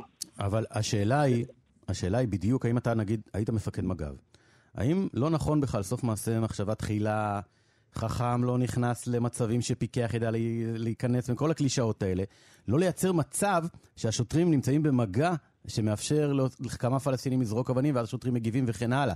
למה לייצר מגע במצב כל כך נפיץ? במה הם היוו איום בעצם קיום הלוויה? שאלה אה, מצוינת. אם ההפגנה, אם הלוויה הייתה מתקיימת כמו שסוכם עם המשפחה, אז אין שום בעיה. אני מניח שהשוטרים היו מלווים את הקהל שבא אה, להשתתף ולכבד את זכרה של העיתונאית, והיו מאפשרים להם אה, לנוע ברחובות ירושלים לאורך החומה עד לקבורה. אבל מכיוון שלא כך היה. מה זה לא כך היה? מה היה? הם ניסו לעלות על הכנסת? הם ניסו לעלות על בית המשפט העליון? הם ניסו להיכנס לרחביה ולהתחיל להרביץ ליהודים? מה זה, מה לא היה תקין? מה לא היה תקין? כן. לזרוק אבנים, ברזלים על שוטרים. זה היה כתגובה למגע. זה לא היה תגובה למגע. השוטרים לא אה, יזמו את, ה, את האלימות. השוטרים הגיבו לאלימות שהייתה אה, כנגדם. Mm-hmm. אני בכלל לא מבין את זה. לא ייתכן שמשטרת ישראל תהיה שק חבטות של כל הקיצונים משמאל ומימין ושל אה, החמאס ואחרים, ובטח לא של חברי כנסת שמרשים לעצמם להכות שוטרים ולשחרר עבריינים. בחסות החסינות של לכאורה יש. שזה סיפור אחר. אז תשמע, אומר... זה סיפור אחר, והוא סיפור אחר. נכון, ולכן אני רוצה לצטט לך איש משטרה. המשטרה הפכה להיות שק חבטות. אני רוצה לצטט לך איש משטרה, אה, ניצב יעקב. אה, כן. אה, אריה עמית עמד בראש מחוז ירושלים, בסיטואציות כאלה. אומר היום ביומן הבוקר שלנו, הפריסה לא הייתה נכונה. צריך להבין שיש רגישויות, ולכל החלטה של מפקד מחוז יש השלכות בינלאומיות. אמ, לא, היה, לא הייתה סיבה שהשוטרים יהיו כל כך בצמוד לתהלוכה, היו צריכים לאבטח את האזור ליהודים מפני ערבים. זה שלא חשבו לרגע והתנפלו על נושא הארון, זה היה ברור שזה יצית את העולם, זה היה מיותר. זה אומר איש משטרה, הוא לא רוצה סתם לעשות שק חבטות מהאנשים האלה.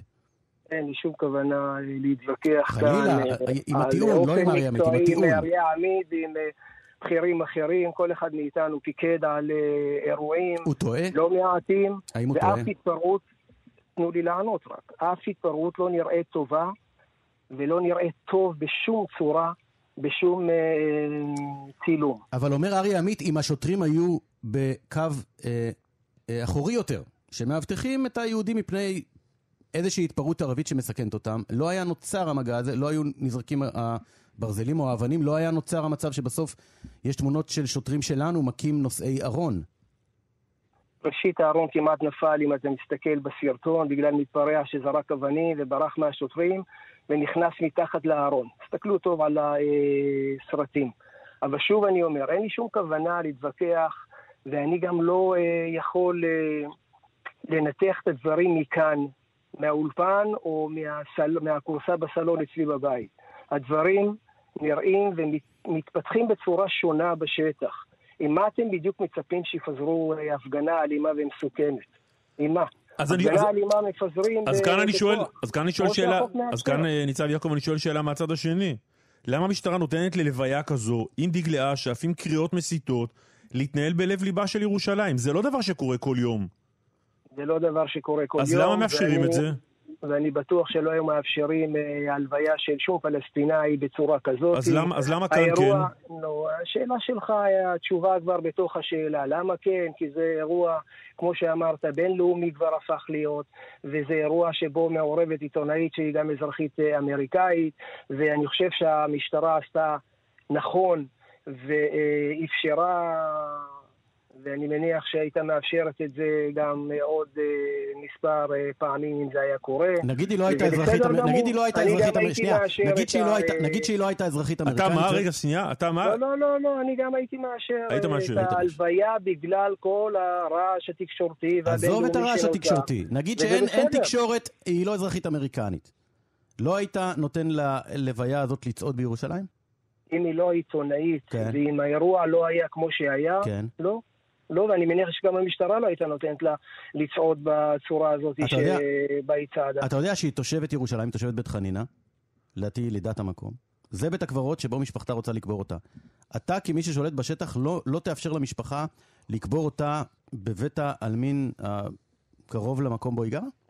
אני, כמי שמפקד המחוז, ואני לא שם, אני מניח שאם היו כל הנתונים פרוסים בפניי, הייתי שוקל את הדבר הכי נכון עם כל הסיכונים המחוש... המחושבים שהייתי לוקח, ולכן לא יכול לענות לך על השאלה כרגע. לא, גם אפשר להפריד, אפשר לקבור אותה שם ולא לקיים את המסעות, את המסעות האלה ליד שער יפו.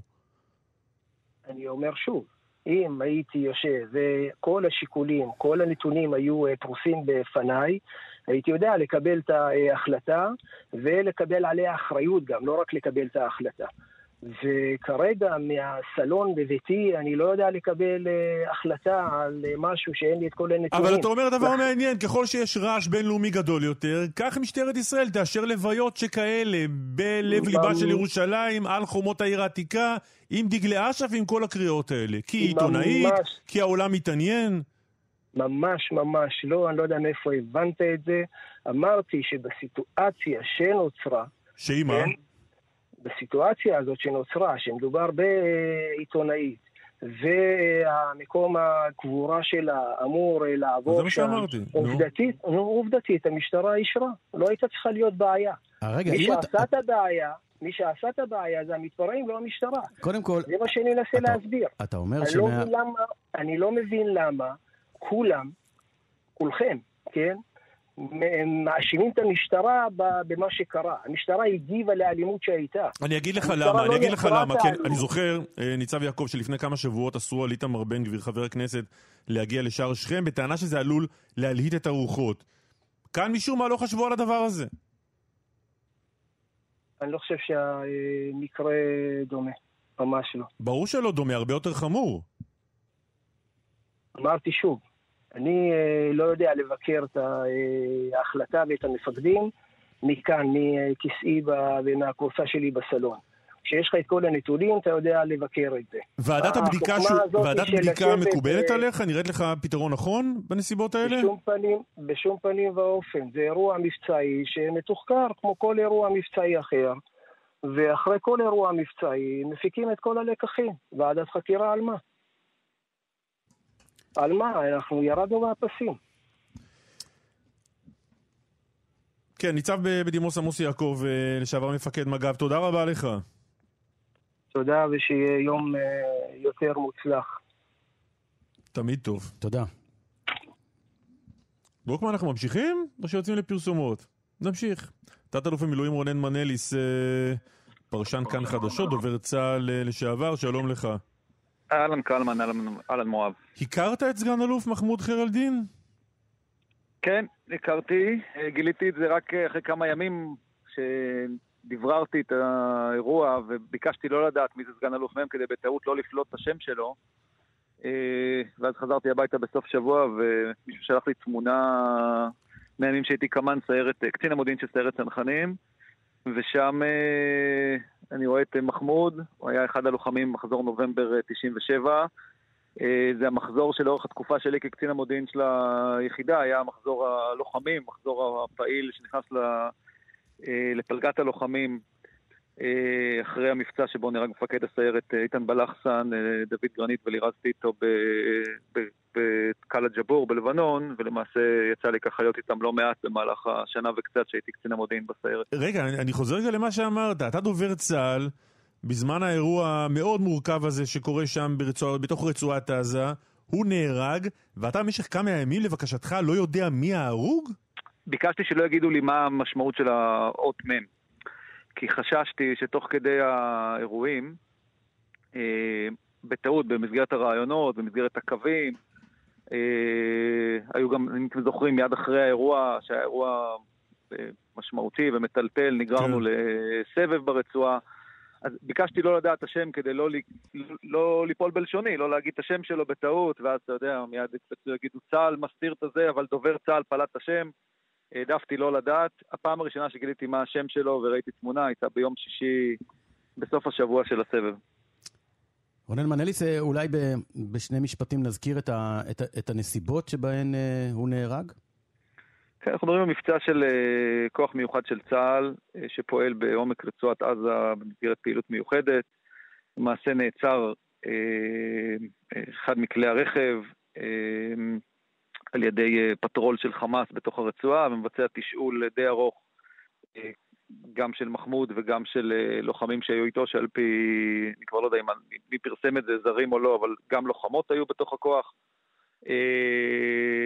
ולמעשה תוך כדי התשאול, אחד הלוחמים בכוח מבין שהם במצוקה, מבצע ירי, הורג את פעילי החמאס שהיו שם, ולמעשה כתוצאה מהירי הזה גם נהרג מחמוד. אני רוצה להגיד אולי משהו בהקשר הזה, מואב, לפני שהם ממשיכים. כן. יש פה צוהר אה, ייחודי. זאת אומרת, אנחנו רואים אירוע שלצערנו נגמר רע, אבל למעשה האירוע הזה פותח צוהר לעולם של מבצעים מיוחדים שקורה, אה, שוב, אני לא יודע מה קורה היום, אבל בעבר קרה כמעט כל חודש, כמעט כל תקופה, בגזירות כאלה ואחרות. הציבור הישראלי בכלל לא מודע אליו. זאת אומרת, זה מסוג האירועים שכל עוד כוחותינו שבו הביתה בשלום, אפילו לא יוצאת על זה הודעה.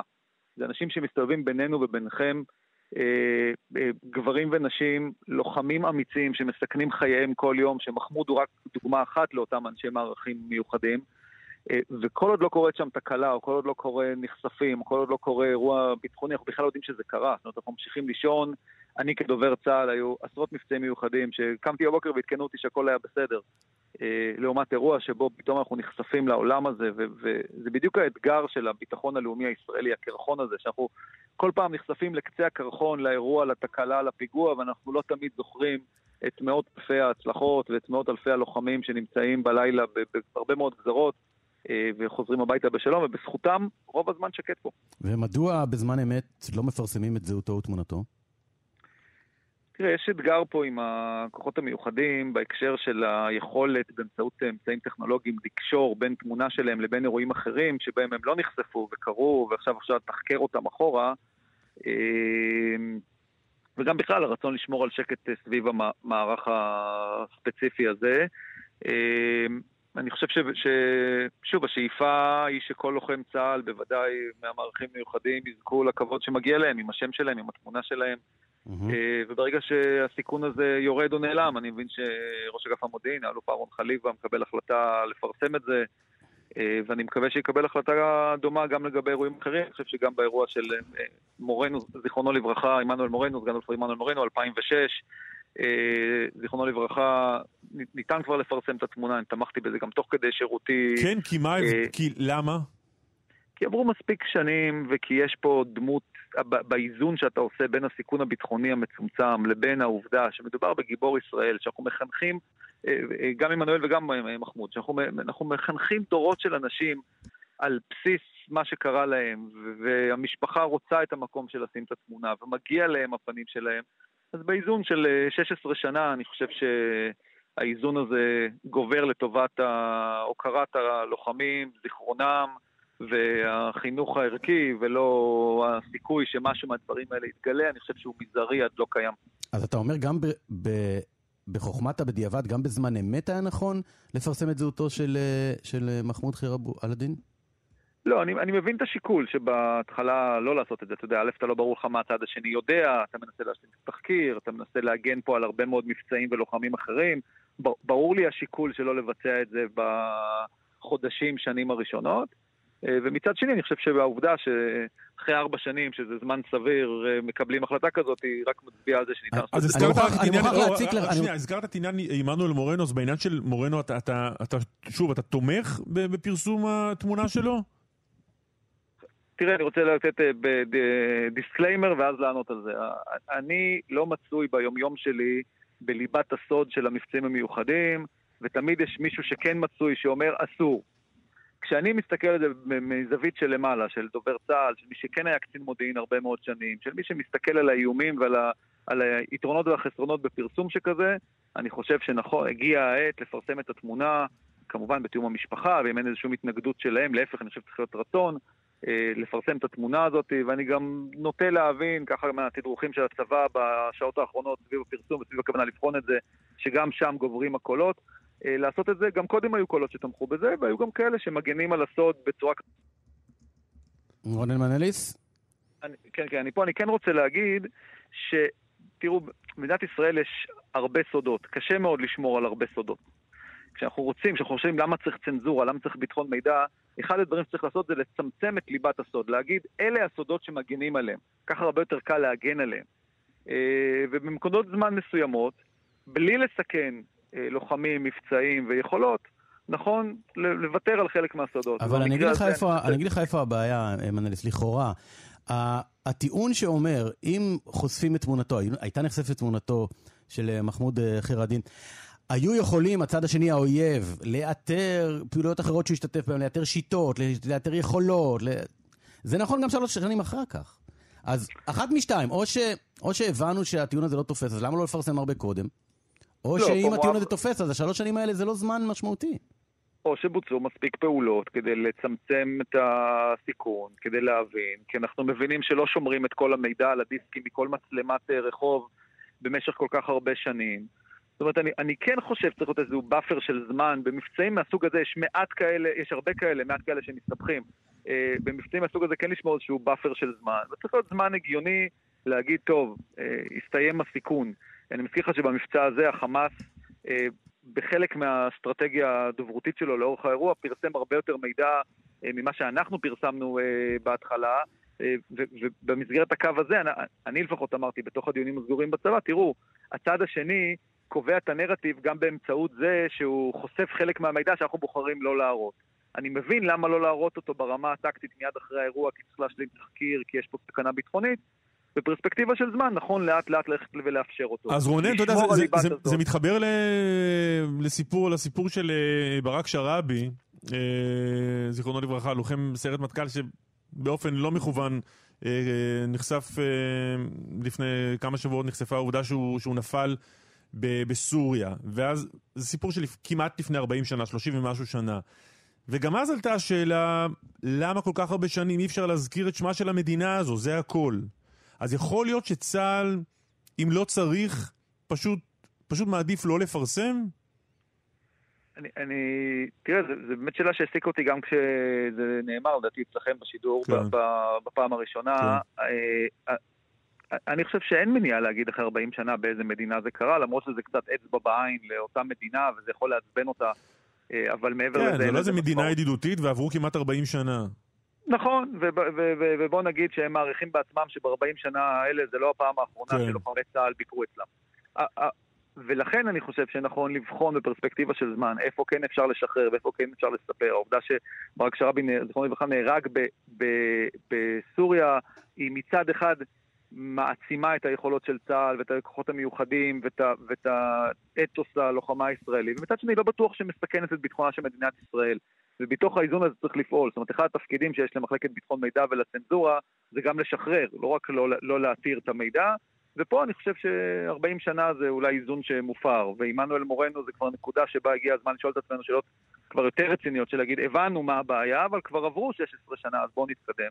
ומחמוד, אני חושב שזה זמן סביר מאוד, כן. אה, בהינתן שביצעו הפעולות שנדרשות, כדי לוודא שהסיכון קטן, הוא לא אפס, אבל הוא הרבה יותר נמוך מהמשמעות למשפחה שלו, לאלמנה שלו, לילדים שלו, ש, שלוחם כמו מחמוד, ושוב אני רוצה לגעת בנקודה שאני מכיר אותו, ששילב בין לא, רצינות בלחימה לבין חיוך אמיתי, כל פעם שפגשנו אותו, חיוך ואהבת חיים ורצון לחנך ולשתף ולקדם גם את העדה הדרוזית, בני העדה הדרוזית בתוך הצבא ובכלל, אני חושב שבאיזון הזה פרסום התמונה הוא ראוי ומגיע עליו, וטוב שהוא בוצע. דובר צה"ל לשעבר, תת-אלוף במילואים רונן מנליס, תודה לך. תודה לכם. תודה. להתראות.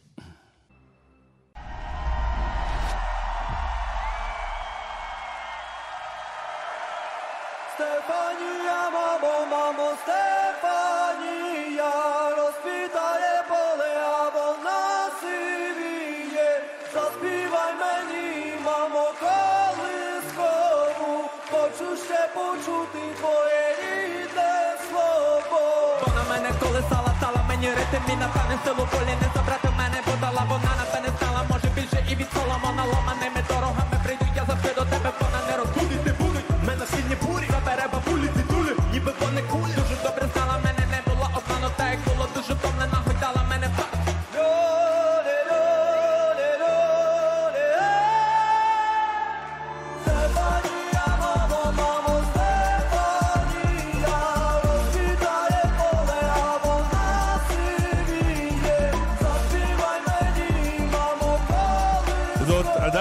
הפינה של חזי עמיור. זה... יהיה לנו פה קטע מוזיקלי שאיננו קשור אליו. עקיבא נוביק, בטורינו, שלום. היי, היי, בוקר טוב. עוד מעט אולי יהיה לנו גם את אסף ליברמן. איך חגגת את הזכייה של אוקראינה? זה נשמע שאסף ליברמן עדיין... אה, עדיין בחגיגות. אה, כן. תראו, לא, לא היה צריך להשמיע כל כך הרבה מהשיר, כי, כי הוא לא באמת חשוב. גם אם הם היו שולחים... אה, את הזמר, לא יודע, את הזמר של- שלהם קורא של- מספרי טלפון מדפי זהב, גם היה זוכה. בדיוק, אה, בדיוק, ו- ורואים את זה למשל ברגע נפלא שהיה, שהשיר הזה סיים בכלל רביעי בבחירות השופטים ברחבי אירופה, וגם זה בגלל כל מיני ניחומים. אה, ואז הקהל ב- באירופה נתן לשיר האוקראיני תוצאה שלא זכורה כבר המון שנים. אה, 28 דוז פועה מתוך 40, כלומר, רוב מדינות אירופה החליטו שזה השיר הטוב ביותר, בואו נגיד ש... שלולא הפלישה הרוסית לאוקראינה, היינו מדברים היום על הקרב הסוער בין אה, אנגליה לבין שוודיה. אגב, אה, שנייה לפני העניין הפוליטי, אה, בבחירה, בהצבעה, הטקסט של השיר מדבר על הסיטואציה באוקראינה במלחמה? לא, הטקסט של השיר הוא סיפור נהדר. יש אישה בשם סטפניה פסיוק, שהבן שלה, ראפר, אה, כנראה הייתה מתוסכלת מכך שהוא לא מוצא עבודה אמיתית, והוא כתב לה שיר הלל, והחליט לשלוח אותו לקדם האוקראיני. הוא הפסיד בקדם האוקראיני, אבל הזמרת שכן ניצחה, אה, הוא אשמה בחוסר פטריוטיות, היא נכנסה לאי קרים, כל מיני עניינים כאלה, ויומיים לפני הפלישה הרוסית, להקת קלוש אורקסטרה נבחרה אה, להגיע לכאן. סטפניה זה כמו השיר "אמא אמא את אה, הבקת אותי, את פינקת אותי" של אריק איינשטיין, זה בדיוק זה. זה שיר הלל לאימא שלו על כל מה שהיא נתנה לו כל החיים. לא, זה בדיעבד- מטאפורה, זה מטאפורה, אימא אוקראינה. בדיוק. בדיעבד זה הפך לאימא אוקראינה, לכל האימהות בעולם. וביום שישי, כשאסף ואני ישבנו בתא השידור וראינו את החזרה הגנרלית, אה, הגיע אלינו פתק ש- שקלו שלחו לכל ה commentators, השדרנים מרחבי העולם, וממש ביקשו, תזכירו את אוקראינה, תדברו על אוקראינה. אגב, הזמרים עצמם, רק הרכב אחד מאיסלנד אמר משהו על אוקראינה. בוא נגיד שמארגני התחרות ציפו להרבה יותר מזה. אה, זה היה פחות ממפגן תמיכה באוקראינה על הבמה, אה, והקהל קצת הציל את, ה, את העניין הזה, כי אמר- אחרת הם היו... כן, עקיבא, אמרת אסף, אה, אסף ואני, והנה גם אסף ליברמן איתנו. אסף. שלום, קלמן. וואו. וואי, וואי, וואי, יש לך- יש לך קול של שמיכה פלוס כרית במבצע. אני רוצה לספר לכם? שפשוט, שפשוט השבת, השבת שמרה על אה, עקיבא נוביק, כמו ששמרה על עם ישראל לאורך הדורות. אה, בוא נדבר מילה על זה. כן. אני כשומר שבת התרגשתי מהקטע הזה. אז עקיבא אה, שנץ פה את השבת, בעוד, ש, בעוד שאחרים נאלצו לעבוד לכל האורך, אז הוא, אתה יודע, הוא עשה את שנות, הש, שנות השינה שלו, ואחרים לא. וגם- וגם- וגם הגיע לשידור אה, באיחור, נכון, עקיבא? אם, אם כשאסף אומר אנשים נאלצו לעבוד, הוא מתכוון לסייר במרכז טורינו ולאכול פיצה, אז ליבי על, ה, על העבודה שהוא נאלץ לתת. אה, האמת היא ש, שהגעתי שעה לפני צאת שבת כאן, אה, יצאתי כמה שעות לפני, הלכתי ל- למתחם, ואז ב... הייתי בתא השידור כבר, לפני שהתחיל השידור, אבל הלכתי החוצה לספור אם יוצאים שלושה כוכבים, וברגע שיצא הכוכב השלישי, אז uh, הצטרפתי, בוא נגיד, לא, לא הפסדתי המון. רגע. אה, קלמן, 12. קלמן, מה נהוג במצבים כאלה? אתם קוראים בית כנסת על שמו של עקיבא? מה, עושים? לנוכח מופע הצדיקות הזה, מה, מה נהוג? קודם כל, לדעתי, יש כבר כמה בתי כנסת על שמו. צריך לחשוב איך משדרגים. בית המקדש אולי, אנחנו נקרא על שמו. אה, תהפכו את רבי עקיבא לאיזה, לא יודע, משהו, איזה ביטוי, איזה... רגע, אבל עקיבא, עקיבא. למעשה עבדת, למעשה הלכת ברגל כמה קילומטרים. הוא עשה אליסר. בעוד, ב- עשה אליסר בעוד אסף אה, אה, משונה במכוניות פאר? אני אחשוף את ה- את הסיפור המלא. אה, התכנון ראיתי היה פוסט, באוטו... ראיתי איזה פוסט, אני אגיד, ראיתי איזה פוסט שמדבר על אה, מה שעבר פה על מיכאל בן דוד, שכאילו הוא ישן בתנאים אה, מחפירים ואיומים, הזכירו פה קולחוז סובייטי, אני חושב. אה, מיכאל ואנחנו כמובן באותם תנאים, כן? אה, ולא הרגשנו איזה קולחוזיות סובייטית במקום שבו אנחנו לא. לנים. לא צריך להזמין את משה אה, אה, לבקר פה. תראו, אה, התכנון שלי היה לנסוע באוטובוס, מכיוון שלא רבים יודעים, אבל בחו"ל, אם יש כרטיס נסיעה ש... שהוא אוטומטי, מותר לאדם שומר מצוות לנסוע. מה שקרה זה שיצאתי עם נעלי ספורט וחיכיתי כל כך הרבה לאוטובוס שבסוף אמרתי, מה, אולי מנסים לרמוז לי משהו, וכל פעם התקדמתי עוד תחנה, עד שבסוף הגעתי ל... יפה, זה ישר נכנס ל- לכוסו חכמינו במהדורה הבאה. אסף, תגיד, לא, בסוף, אגב, גם, ברדיו האוקראיני היום מדברים על הדבר הזה בדיוק. וראוי, שכך, כי בואו נדבר עכשיו אה, תכלס על השיר, או לא יודע מה על השיר. אנחנו הרבה מאוד שנים תירצנו את השנים שבהם אה, לא הצלחנו יותר מדי באירוויזיון בפוליטיקה. ועכשיו זה לא קשור אלינו, אבל זה היה אירוויזיון פוליטי מאוד, נכון? קודם כל, קלמן, מה שמדהים פה באירוע הזה, ואני שוב חוזר למה שמעניין אותנו, שזה אנחנו, כן. וזה יותר נכון אליך, הרי כל טרלול על לינה פש, שאנחנו שיגענו את מאזיננו כן. במשך חודשים, הלינה פש זה הסיפור של האירוויזיון.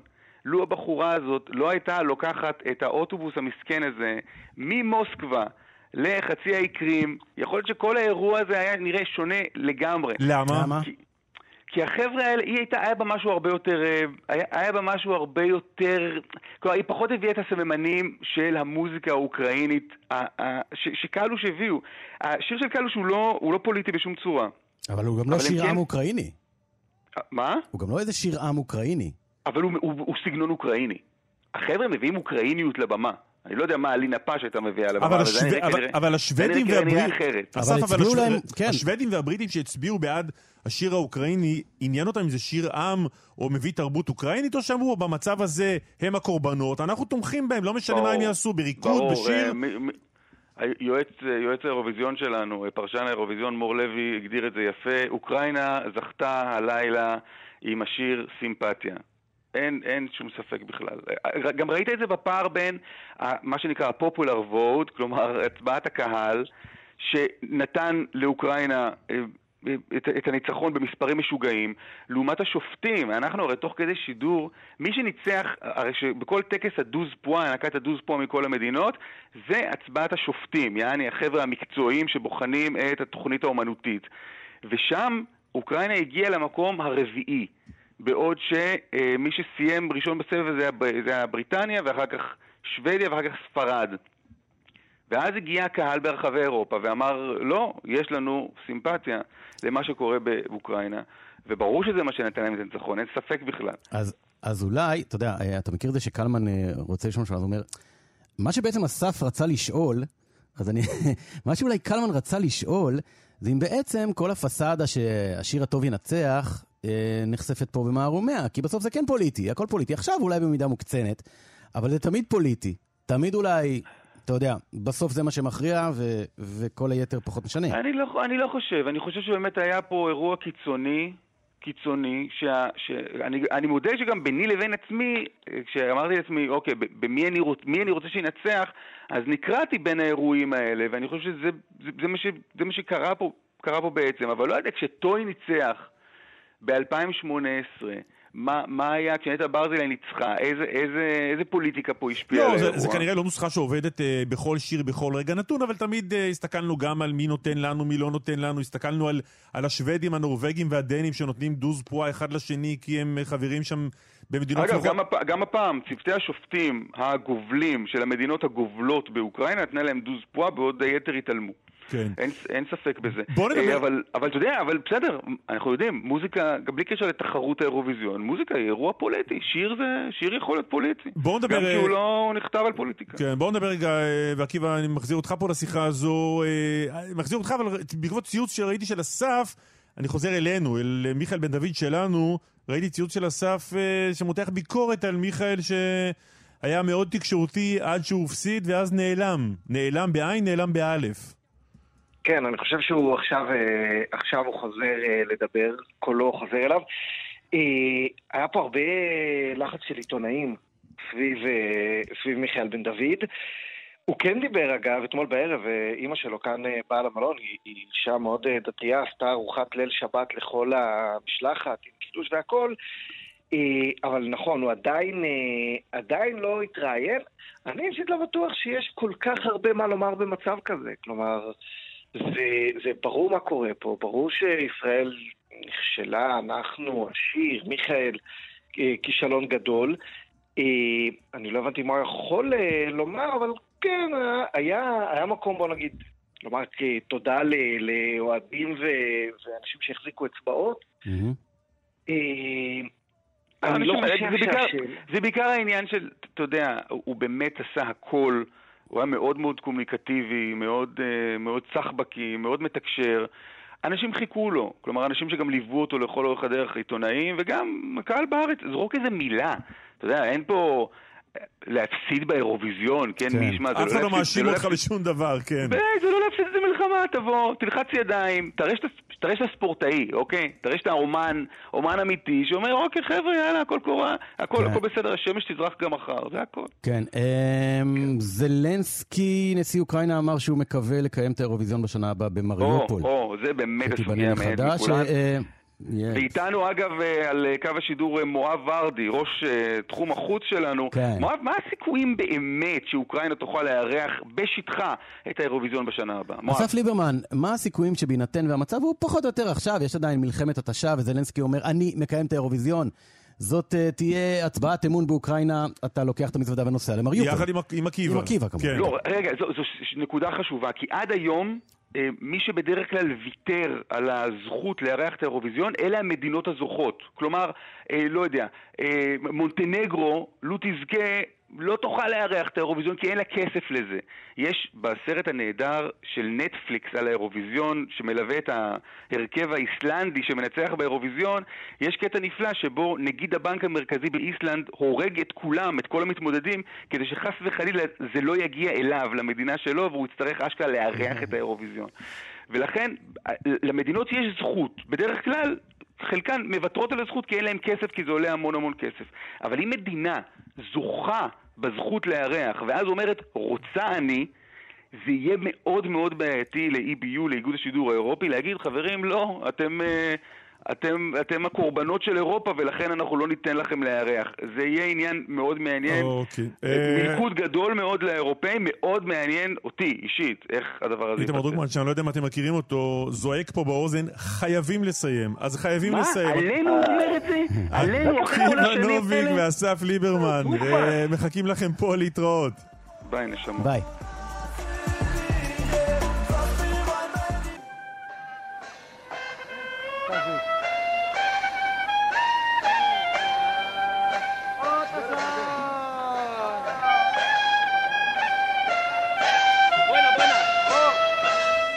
דוקטור חזי אמיר רוצה רוסף ישראל בספרייה הלאומית שלום. בוקר טוב קלמן, מה בוקר אנחנו טוב, מואב. שומעים? אנחנו שומעים קלייזמרים לקראת ל"ג בעומר, ונדבר טיפ-טיפה ממש בקצרה על המסורת המוזיקלית העתיקה של ההילולה במירון. כן.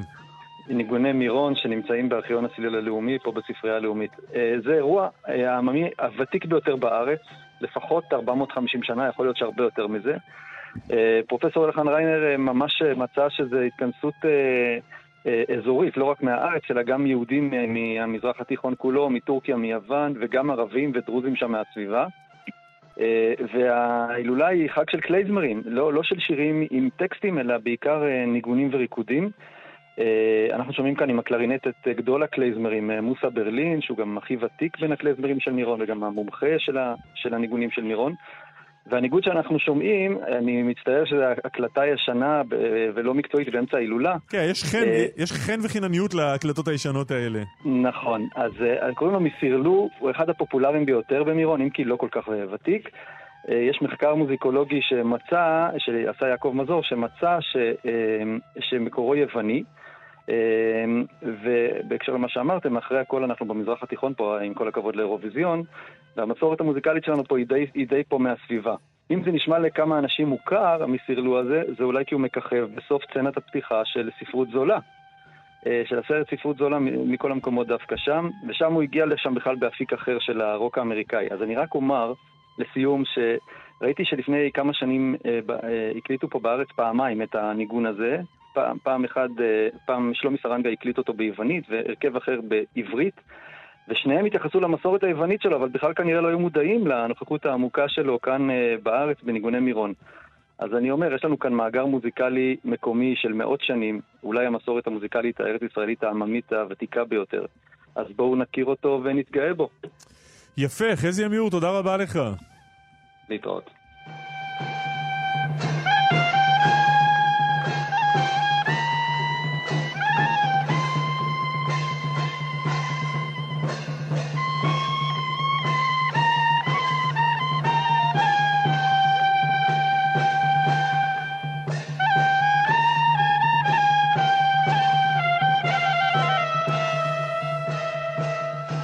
בענייני קלייזמרים במירון, לא הייתי אף פעם בהילולה. פסטיבל הקלייזמרים בצפת, פעם נהגנו ללכת מדי שנה, היה נפלא. שלפעמים אה, אתה פוגש שם אה, יהודים אמריקנים שעשו עלייה ומנגנים אה, רוקנרול חסידי. כל מיני, יש שם הכל. אה, נגיד תודה לאיתמר דרוקמן שערך, למור גורן שהפיקה, לחיים זקן שהיה טכנאי השידור, יהוד כהן שהיה על דיווחי התנועה, מואב אה, ורדי. קלמן ליבסקין, תודה. יום טוב, רק בשורות טובות.